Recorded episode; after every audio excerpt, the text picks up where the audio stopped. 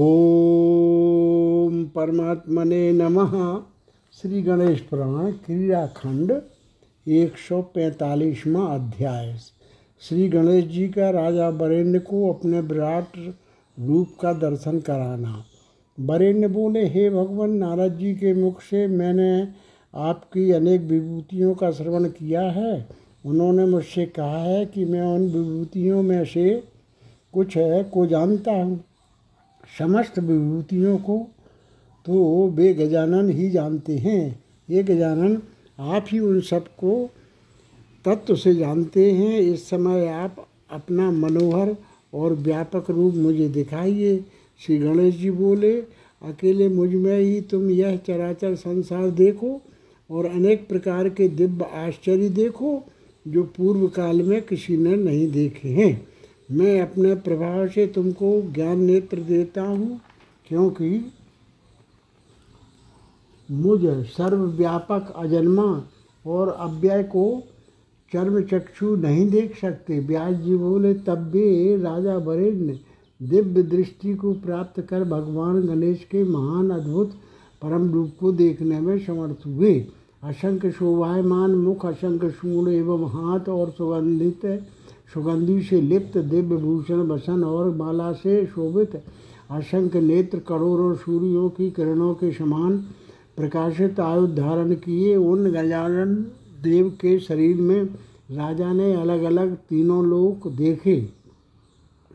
ईश्वर का यह परम रूप देखने के बाद प्रणाम करके राजा बरेण्य बोले, हे भगवान, मैं आपकी इस देह के देह में देवता, ऋषिगण और पितरों को देख रहा हूँ। हे विभो, मैं सात पाताल, सात समुद्र, सात द्वीप, सात पर्वत, साल, सात महर्षि और अनेक पदार्थों के समूह देख रहा हूँ। मैं पृथ्वी, अंतरिक्ष, स्वर्ग, मनुष्य, सर्प, राक्षस, ब्रह्मा, विष्णु, महेश, इंद्र, देवता और अनेक प्रकार के जंतुओं को देख रहा हूँ।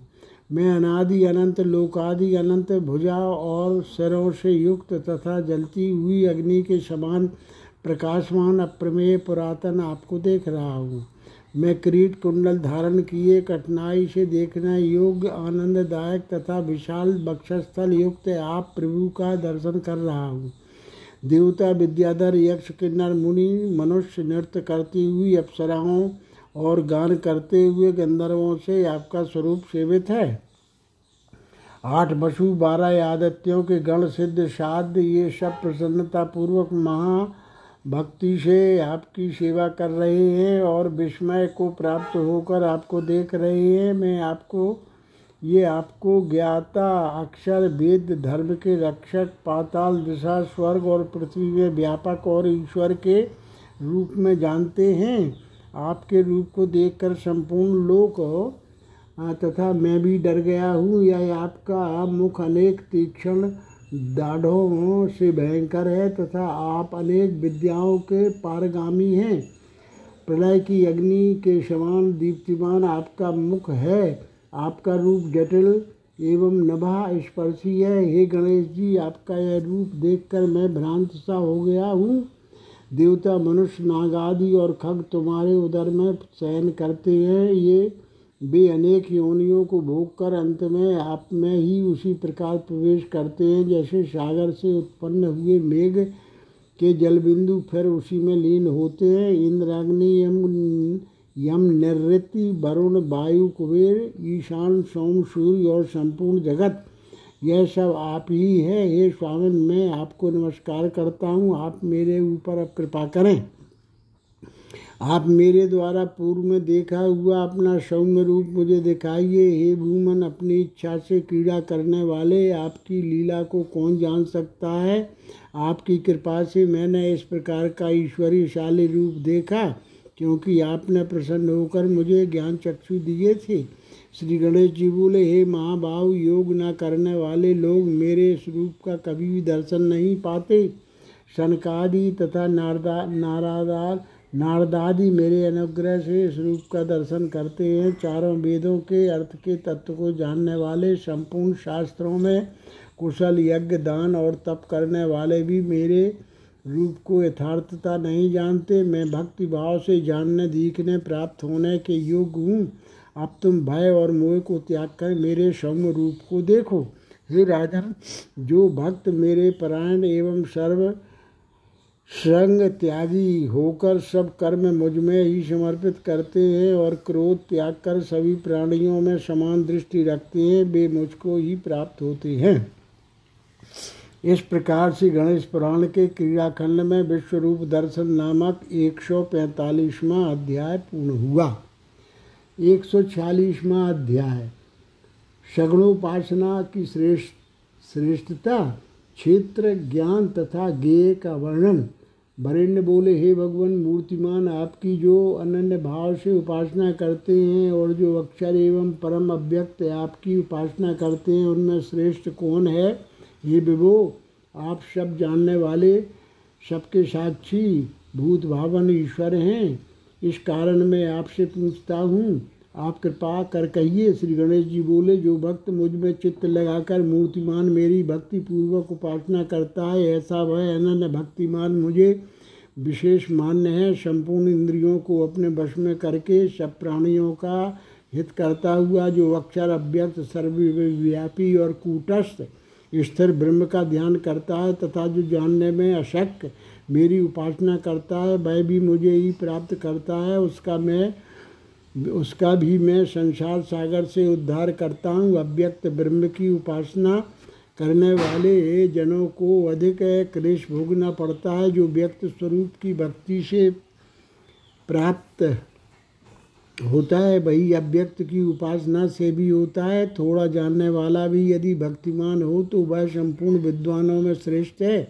इसमें मुख्य कारण भक्ति ही है। जो भक्त विहीन होकर भजन करता है वह चांडाल है, और जो जन्म से चांडाल होकर भी मेरा भक्ति पूर्वक भजन करता है वह उस ब्राह्मण से श्रेष्ठ है।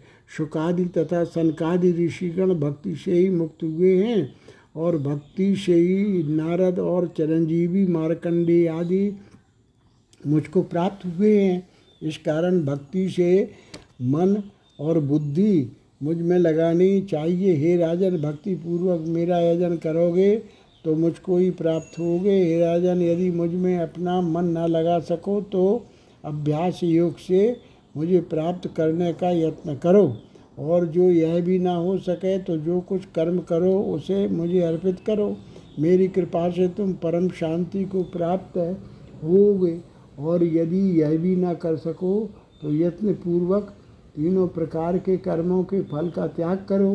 प्रथमतः मुझ में बुद्धि लगाना श्रेष्ठ है, उससे ध्यान श्रेष्ठ है, उससे संपूर्ण कर्मों का त्याग श्रेष्ठ है। इससे अत्यंत श्रेष्ठ शांति है। जो अहंकार का त्याग करने वाला, ममता बुद्धि से रहित, द्वेष न करने वाला, सब में करुणा रखने वाला, और लाभ अलाभ, सुख दुख, मान अपमान में एक दृष्टि रखने वाला है, वह मेरा प्रिय है। जिसको देखकर किसी को भय नहीं होता और जो किसी से भय युक्त नहीं होता है, उद्वेग, भय, क्रोध और हर्ष से जो रहित है, वही मेरा प्रिय है। शत्रु, मित्र, निंदा, स्तुति, हर्ष, शोक, जिसका चित्त एक है, जो मौनी, स्थिर चित्त, भक्तिमान और असंग है, वह मेरा प्रिय है।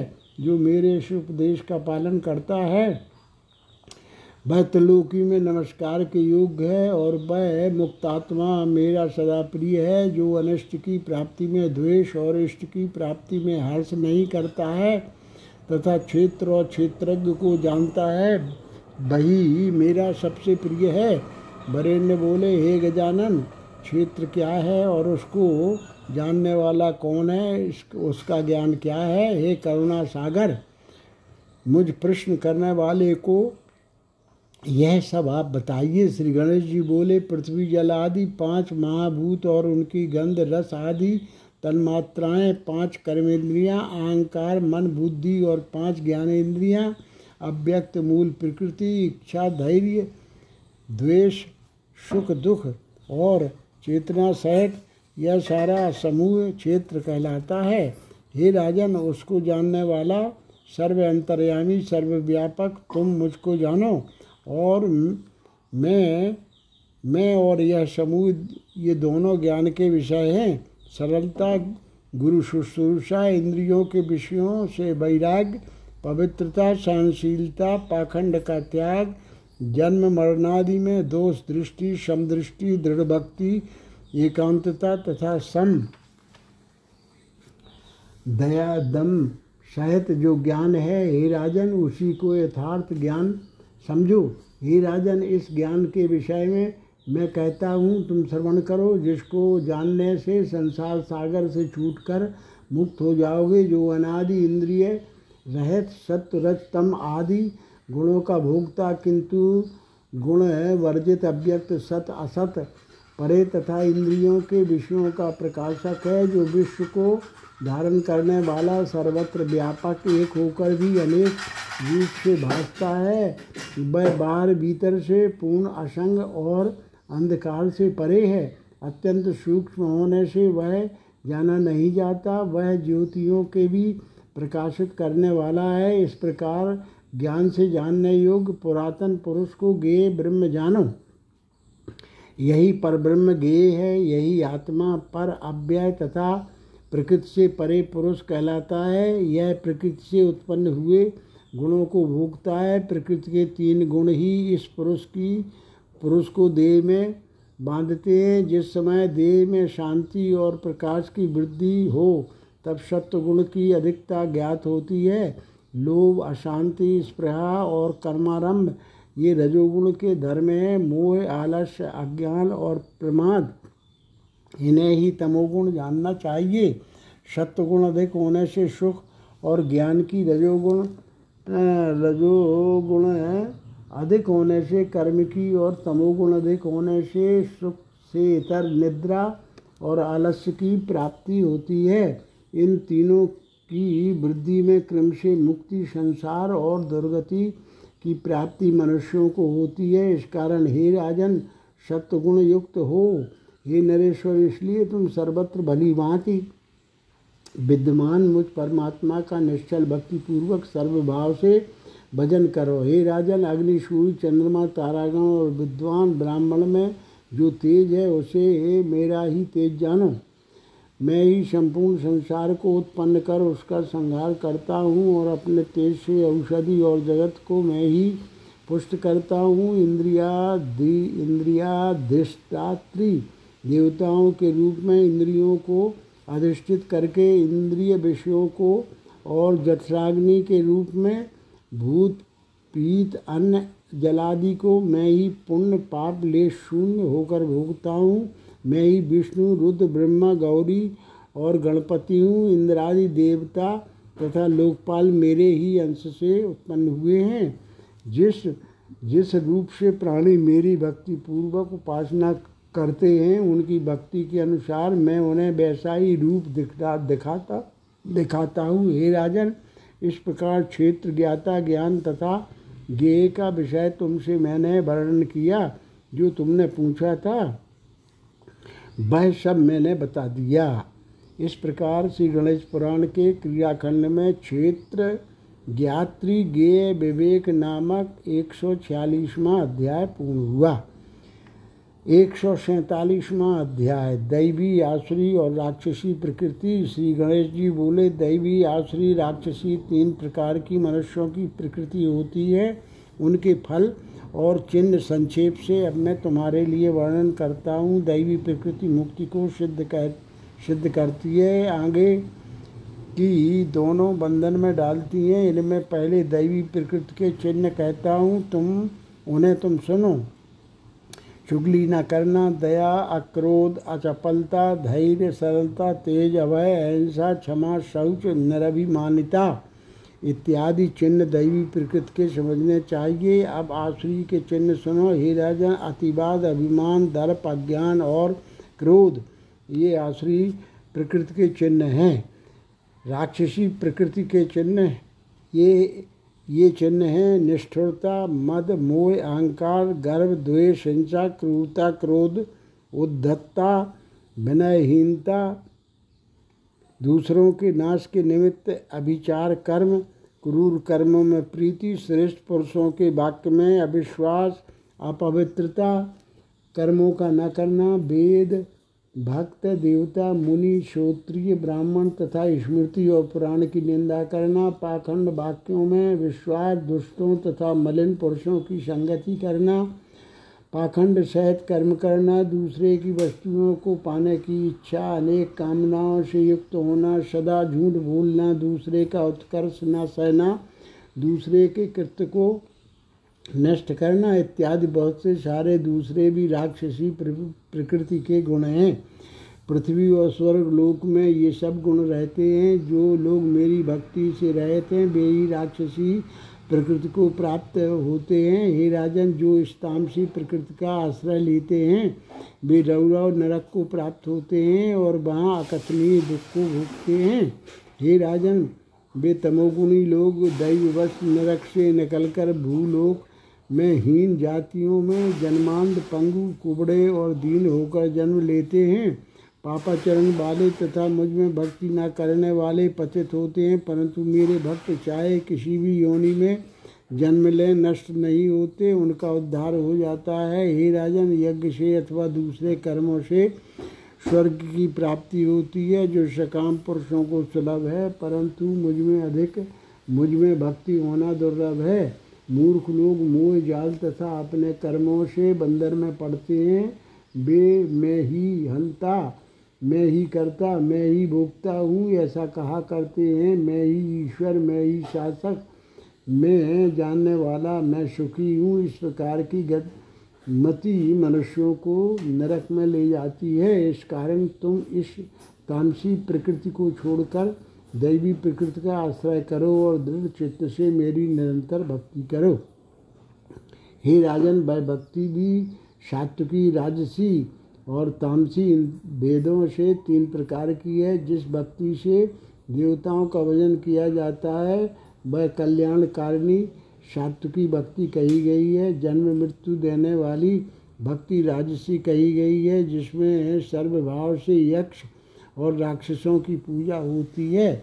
जो लोग वेद विधान से रहित, क्रूरता, अहंकार तथा दम्भ सहित हैं, जो प्रेत भूतादिकों को बचते हैं और कामुक कर्म करते हैं तथा दुराग्रह पूर्वक अपने शरीर और उसमें स्थित मुझे भी क्लेश पहुंचाते हैं, उनकी यह तामसी भक्ति नरक देने वाली है। काम, लोभ, क्रोध, दंभ ये नरक के चार महाद्वार हैं, इस कारण इनको त्यागना चाहिए। इस प्रकार श्री गणेश पुराण के क्रीड़ाखंड में योगोपदेश वर्णन नामक एक सौ सैंतालीसवां अध्याय पूर्ण हुआ। एक सौ अड़तालीसवां अध्याय तप, दान, ज्ञान, कर्म, कर्ता, सुख, दुख, ब्रह्म एवं वर्णानुसार कर्मों के भेद तथा गणेश गीता की महिमा। श्री गणेश जी बोले, हे राजन, कायिक, वाचक और मानसिक इन तीन भेदों से तप भी तीन प्रकार का है। ऋजुता, आर्जव, पवित्रता, ब्रह्मचर्य, अहिंसा, गुरु, पंडित, ब्राह्मण एवं देवता का पूजन करना तथा नित्य स्वधर्म पालन करना, यह कायिक तप है। जो मर्मस्पर्शी ना हो ऐसे प्रिय वचन बोलना, उद्वेग रहित, हितकारी और सत्य भाषण करना, वेद शास्त्रों का पढ़ना, यह वाचक तप है। अंतःकरण में प्रसन्नता, शांति, मौन, जितेंद्रियता, सदा निर्मल भाव रखना, यह मानसिक तप है। निष्काम भाव और श्रद्धा से जो तप किया जाता है वह सात्विक है। ऐश्वर्य और सखा, सत्कार, पूजा के निमित्त तथा दम्भ सहित जो तप किया जाता है वह राजसी तप है। राजसी तप निश्चय ही जन्म, मृत्यु और अस्थिरता को देने वाला है। जिसमें दूसरे को तथा अपने को पीड़ा हो वह तामस तप कहा गया है। विधि युक्त उत्तम देश काल में सत्पात्र को श्रद्धापूर्वक जो दान दिया जाता है वह सात्विक दान कहा गया है। उपकार या फल की कामना से मनुष्य जो दान करते हैं तथा ऐसा दान जो क्लेश पूर्वक अथवा भक्ति के कारण दिया जाए वह राजसी दान कहलाता है। जो देश काल रहित अपात्र में अब अवज्ञा पूर्वक दिया जाता है और जो दान अपमान पूर्वक दिया जाता है वह तमोगुणी दान कहा गया है। हे राजन, मन लगाकर सुनो, ज्ञान भी तीन प्रकार का होता है, कर्म और कर्ता भी तीन प्रकार के हैं। वह मैं प्रसंग वह मैं प्रसंग से कहता हूँ जो अनेक प्रकार के प्राणियों में एक मुझको ही देखता है तथा नाशवान भूतों में मुझ नित्य को जानता है। हे राजन, वह सात्विकी ज्ञान है जो उन अनेक भूतों से मुझे पृथक स्वरूप वाला और अव्यय जानते हैं। इस ज्ञान का नाम राजस है। हेतु रहत असत्य तथा देह और मन के सुख के लिए असत और अल्प आर्थिक विषयों में लगना, इस ज्ञान का नाम तामस है। हे राजन, सत रज तम इन दोनों इन भेदों से कर्म भी तीन प्रकार का है जिसे मैं बताता हूँ। सुनो, कामना द्वेष और दम्भ से रहित जो नित्य कर्म है और फल की इच्छा से रहित जो कर्म किया जाता है वह सात्विक कहलाता है। जो बहुत क्लेश पूर्वक तथा फल की इच्छा से किया गया है और जिसको मनुष्य दम्भ पूर्वक करते हैं वह राजस कर्म कहलाता है। और जो अपनी शक्ति के बाहर तथा अर्थ का क्षय करने वाला कर्म अज्ञान पूर्वक किया जाता है वह तामस कर्म कहला कहा गया है। इसी प्रकार हे राजन, तीन प्रकार के कर्ता होते हैं जिन्हें मैं बताता हूँ। हे राजन, धैर्य और उत्साह युक्त, सिद्धि असिद्धि में समान दृष्टि वाला, विकार और अहंकार से रहित सात्विक कर्ता कहलाता है। जो हर्ष शोक सहित कर्म करता है, हिंसा में प्रवृत्ति और फल की इच्छा रखता है, जिसमें पवित्रता और लोभ है, वह राजसी कर्ता कहा जाता है। प्रमाद और अज्ञान युक्त, दूसरों का नाश करने वाला, दुष्ट आलसी और जो कुतर्क करने वाला है वह तामसी कर्ता कहा जाता है। हे राजन, इसी प्रकार सुख दुख भी तीन प्रकार के हैं।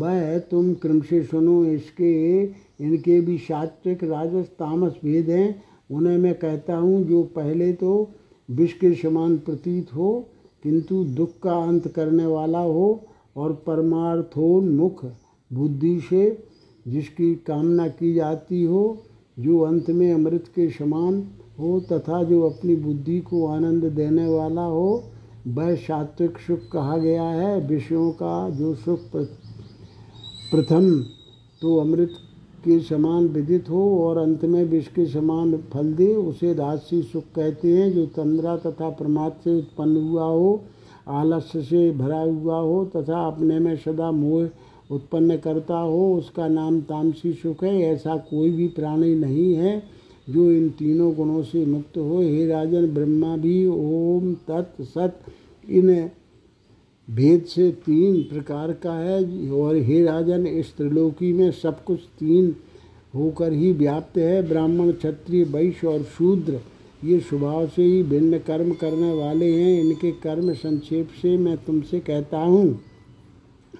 बाह्य और अंतः इंद्रियों को वश में करना, सरलता, क्षमा, अनेक प्रकार के तप, पवित्रता, दोनों प्रकार अन्वय व्यतिरेक से आत्मा का ज्ञान, वेद शास्त्र, पुराण और स्मृतियों का ज्ञान होना तथा उनके अर्थों का अनुष्ठान करना, ये ब्राह्मण के कर्म हैं। दृढ़ता, शूरता, चतुरता, युद्ध से पलायन न करना, शरणागत की रक्षा, दान, धैर्य, स्वाभाविक तेज प्रवृत्ता, मन की उदारता, अच्छी नीति, लोकपालन तथा राज्य पालन के पांच कर्मों में अधिकार, ये क्षत्रियों के स्वाभाविक कर्म हैं। अनेक प्रकार की वस्तुओं का क्रय विक्रय, पृथ्वी कर्षण अर्थात खेती आदि करना, गायों की रक्षा करना, ये तीन प्रकार के वैश्य के कर्म कहे गए हैं।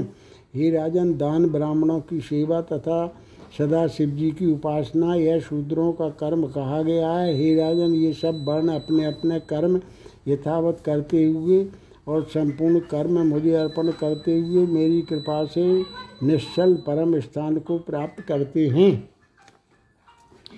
प्रिय राजन, इस प्रकार तुम्हारे स्नेह से मैंने अंग उपांग सहित विस्तार पूर्वक अन्नादि सिद्ध योग का वर्णन किया। यह योग परम उत्तम है। हे राजन, मेरे द्वारा कहे गए इस योग को धारण करो और किसी से इसे मत कहो। तुम इसे गुप्त रखोगे तो परम उत्तम सिद्धि को प्राप्त करोगे। व्यास जी बोले, इस प्रकार प्रसन्नचित्त महात्मा गणेश जी के वचन सुनकर राजा वरेण्य ने उनके वचन के अनुसार आचरण किया। राज्य और कुटुंब को त्याग कर बेक से वे वन को चले गए और उपदेश किए गए योग में स्थित होकर मुक्त हो गए।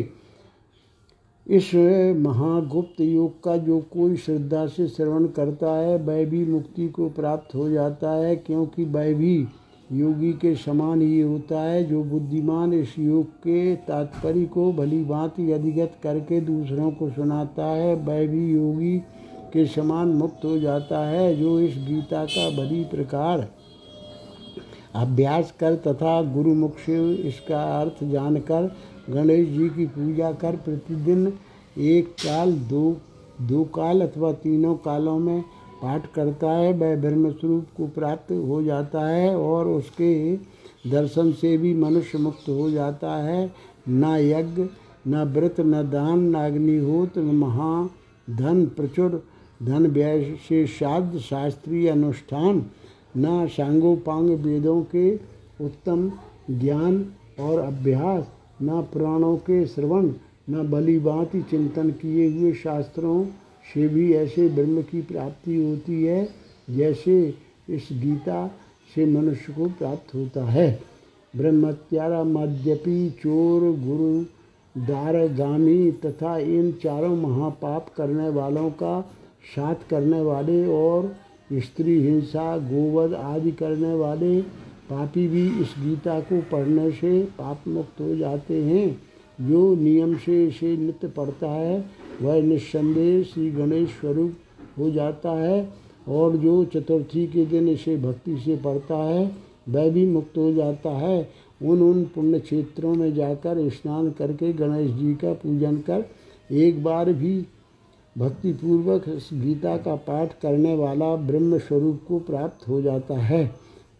भाद्रपद मास के शुक्ल पक्ष में चतुर्थी के दिन भक्तिपूर्वक वाहन और आयुध सहित श्री गणेश की मृत्तिका की चतुर्भुज मूर्ति बनाकर विधि पूर्वक पूजन करके जो यत्न पूर्वक सात बार इस गणेश गीता का पाठ करता है उस पर संतुष्ट होकर गणेश जी पुत्र, पौत्र, धन, धान्य, पशु, रत्नादि संपत्ति और उत्तम भोग उसे प्रदान करते हैं।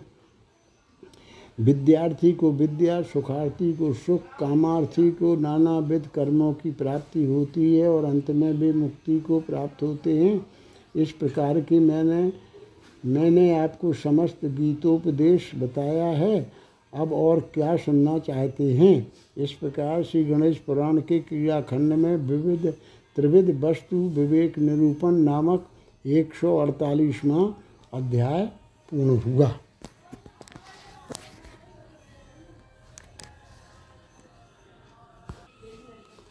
एक सौ उनचासवां अध्याय ब्रह्मा जी के द्वारा व्यास देव की जिज्ञासा का समाधान, कलयुग वर्णन एवं कलयुग के अंत में गणपति का अवतीर्ण होकर धर्म संस्थापन। ब्रह्मा जी बोले, इस प्रकार से देवताओं, ऋषियों तथा राजाओं से पूजित होकर विभु गजानन उस राज पूजित सदन राज सदन नामक स्थान में भक्तों की कामनाओं को पूर्ण करते हुए निवास करने लगे। मुनि ने कहा, हे देव, आपने विनायक के महिमा वर्णन के प्रसंग में विभिन्न प्रकार के कथानकों का निरूपण किया है। उन्होंने वरेण्य के भवन में अवतीर्ण होकर विघ्नासुर अर्थात सिंदूरासुर का वध किया। हे चंद्रानन, गजानन की गजमुख प्राप्ति का आपने वर्णन किया, और इसी प्रसंग में पार्वती जी के गर्भ से गजानन रूप से गणपति के आविर्भाव का भी आपने निरूपण किया है। इसके कारण मैं संदेह में पड़ गया हूँ। आपके अतिरिक्त संदेहों को नष्ट करने वाला तीनों लोकों में दूसरा कोई नहीं है। ब्रह्मा जी बोले, हे व्यास, विभु गजानन नानाविध शक्तियों से संपन्न हैं, अतः उनके विषय में संदेह नहीं करना चाहिए। वे स्वेच्छावश कल्पों के भेद से भिन्न भिन्न रूपों में अवतीर्ण हुआ करते हैं।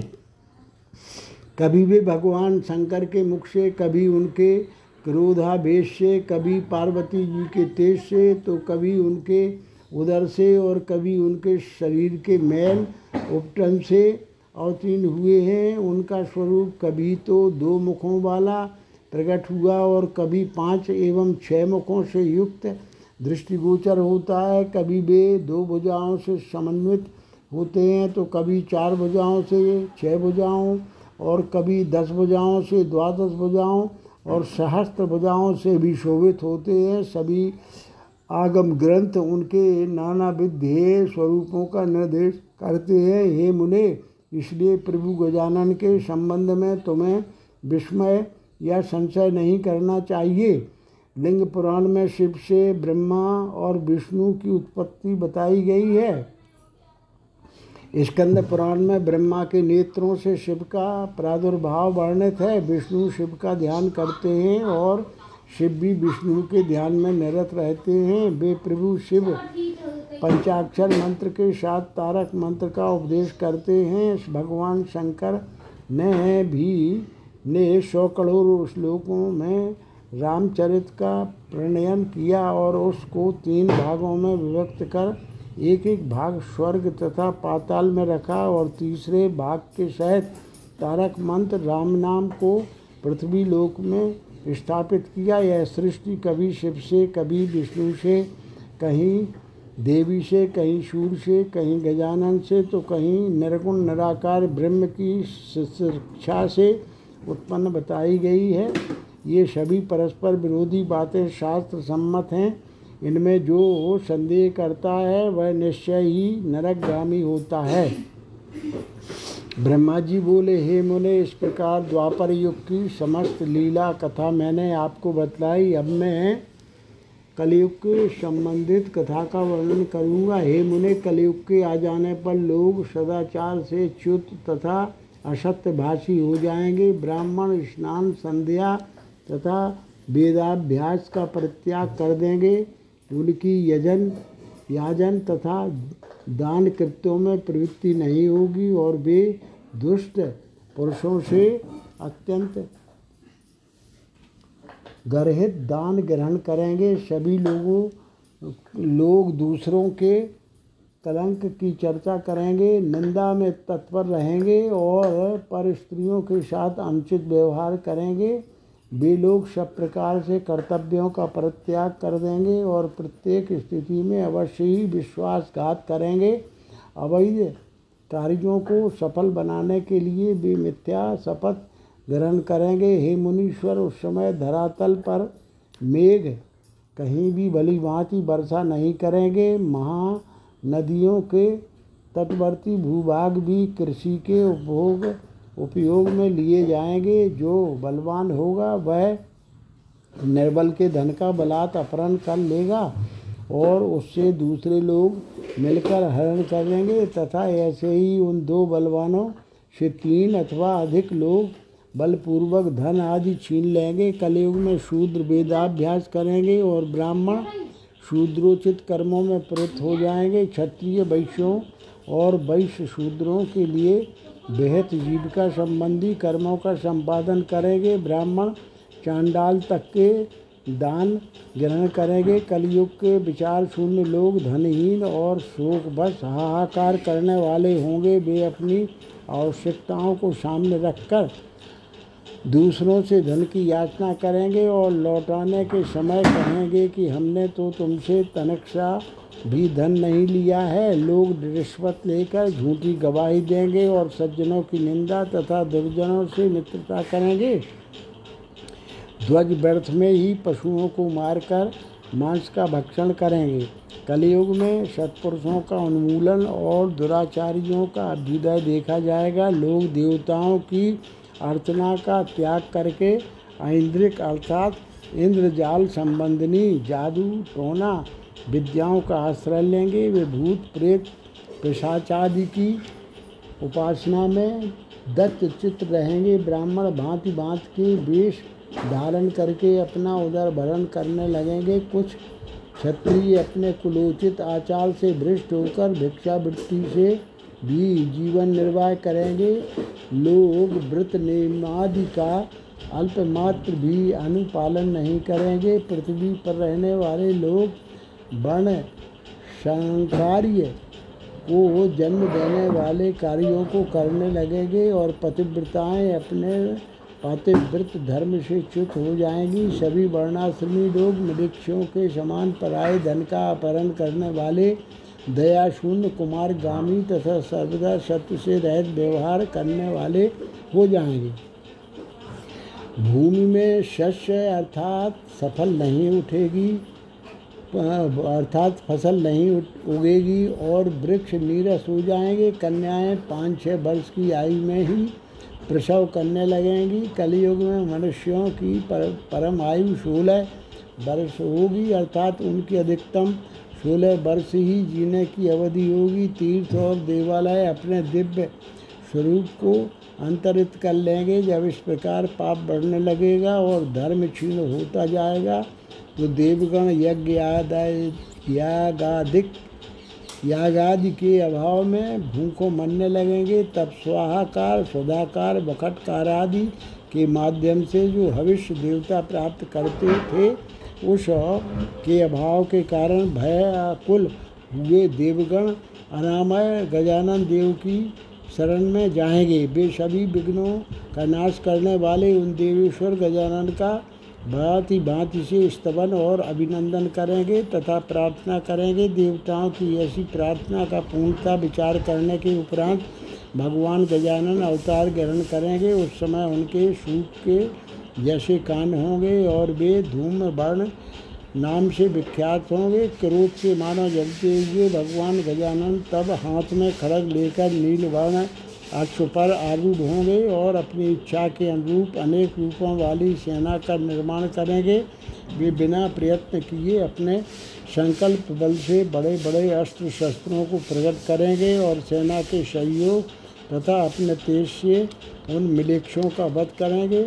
उस समय गजानन देव उन सारे लोगों का वध करेंगे जो मिलेक्षियों के जैसा आचरण कर रहे होंगे। हे देवेश्वर, वनों और कंदराओं में छिपे तथा वन के कंदे मूल फल खाकर जीवन निर्वाह करने वाले ब्राह्मणों को बुलवाएंगे और उन्हें समादृत करके भूमि दान करेंगे तथा समस्त जनता को सत्कर्म निरत एवं सज्जन बनाएंगे अर्थात लोगों को अनुशासित कर नैतिक जीवन जीने की शिक्षा देंगे। तब उनके ऐसा करने पर संपूर्ण विश्व धर्म मर्यादा में आबद्ध हो जाएगा और सतयुग का प्रारंभ होगा। गजानन देव इस प्रकार धूम वर्णावतार के द्वारा धर्म मर्यादा की स्थापना करने के अनंतर अंतर्ध्यान हो जाएंगे।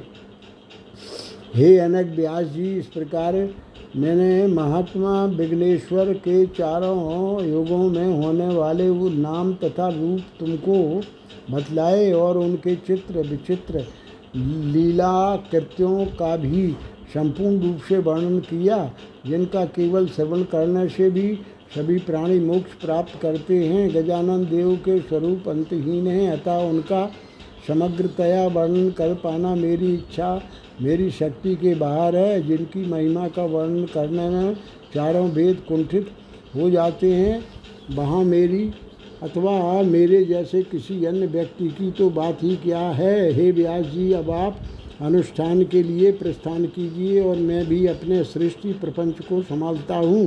भृगु जी बोले, हे सोमकांत, ब्रह्मा जी के मुख से सभी पापों का नाश करने वाली कथा का श्रवण करके व्यास जी बड़े प्रसन्न हुए और उनसे कहने लगे। मुनि बोले, इस परम अद्भुत आख्यान को सुनकर मैं तृप्त नहीं हो पा रहा हूँ। आपका मुझ पर बड़ा अनुग्रह हुआ है, मैं धन्य हो गया हूँ, क्योंकि गणपति चरित्र मूलक इस कथानक के माध्यम से आपने मेरे सभी संदेह दूर कर दिए।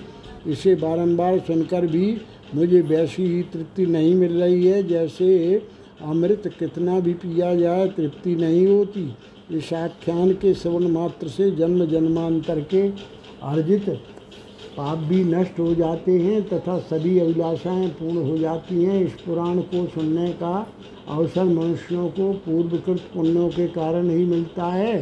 सर्वसिद्धिप्रद यह पुराण दुर्जन को सुनाना योग्य नहीं है। भृगु जी बोले, इस प्रकार कहकर व्यास जी ने स्वयंभू ब्रह्मा जी को प्रणाम किया और उनको उनकी परिक्रमा करके तपस्या हेतु आज्ञा प्राप्त की। तत्पश्चात वे उत्तम वन की ओर चल पड़े, जहाँ पर कंद फलादि सुलभ थे, निर्मल जल था, जहाँ वायु की प्रबलता नहीं थी और न अग्नि अथवा घाम का ही भय था। ऐसे उत्तम तपह स्थान पर आसनस्थ होकर एकाग्र चित्त से व्यास जी गणपति के एकाक्षर मंत्र गम का जप करने लगे। तब जब तपस्या करते करते व्यास मुनि के बारह वर्ष बीत गए, तब भगवान गजानन उनके समक्ष प्रकट हुए। इस प्रकार श्री गणेश पुराण के क्रियाखंड के अंतर्गत मुनि विसर्जन नामक एक सौ उनचासवां अध्याय हुआ। एक सौ पंचानवेवा अध्याय व्यास मुनि को गणपति देव का साक्षात्कार और उनसे वर की प्राप्ति। सोमकांत ने कहा, हे भृगु जी, अब उन महात्मा व्यास जी के समक्ष गजानन देव किस रूप में प्रादुर्भूत हुए वह सब बतलाइए, क्योंकि उसके श्रवण से पाप नाश होता है। भृगु जी बोले, हे भूमि, जिस प्रकार गजानन देव व्यास जी के समक्ष प्रादुर्भूत हुए थे वह सब वृत्तांत मैं बता रहा हूँ, उसका तुम आदरपूर्वक श्रवण करो।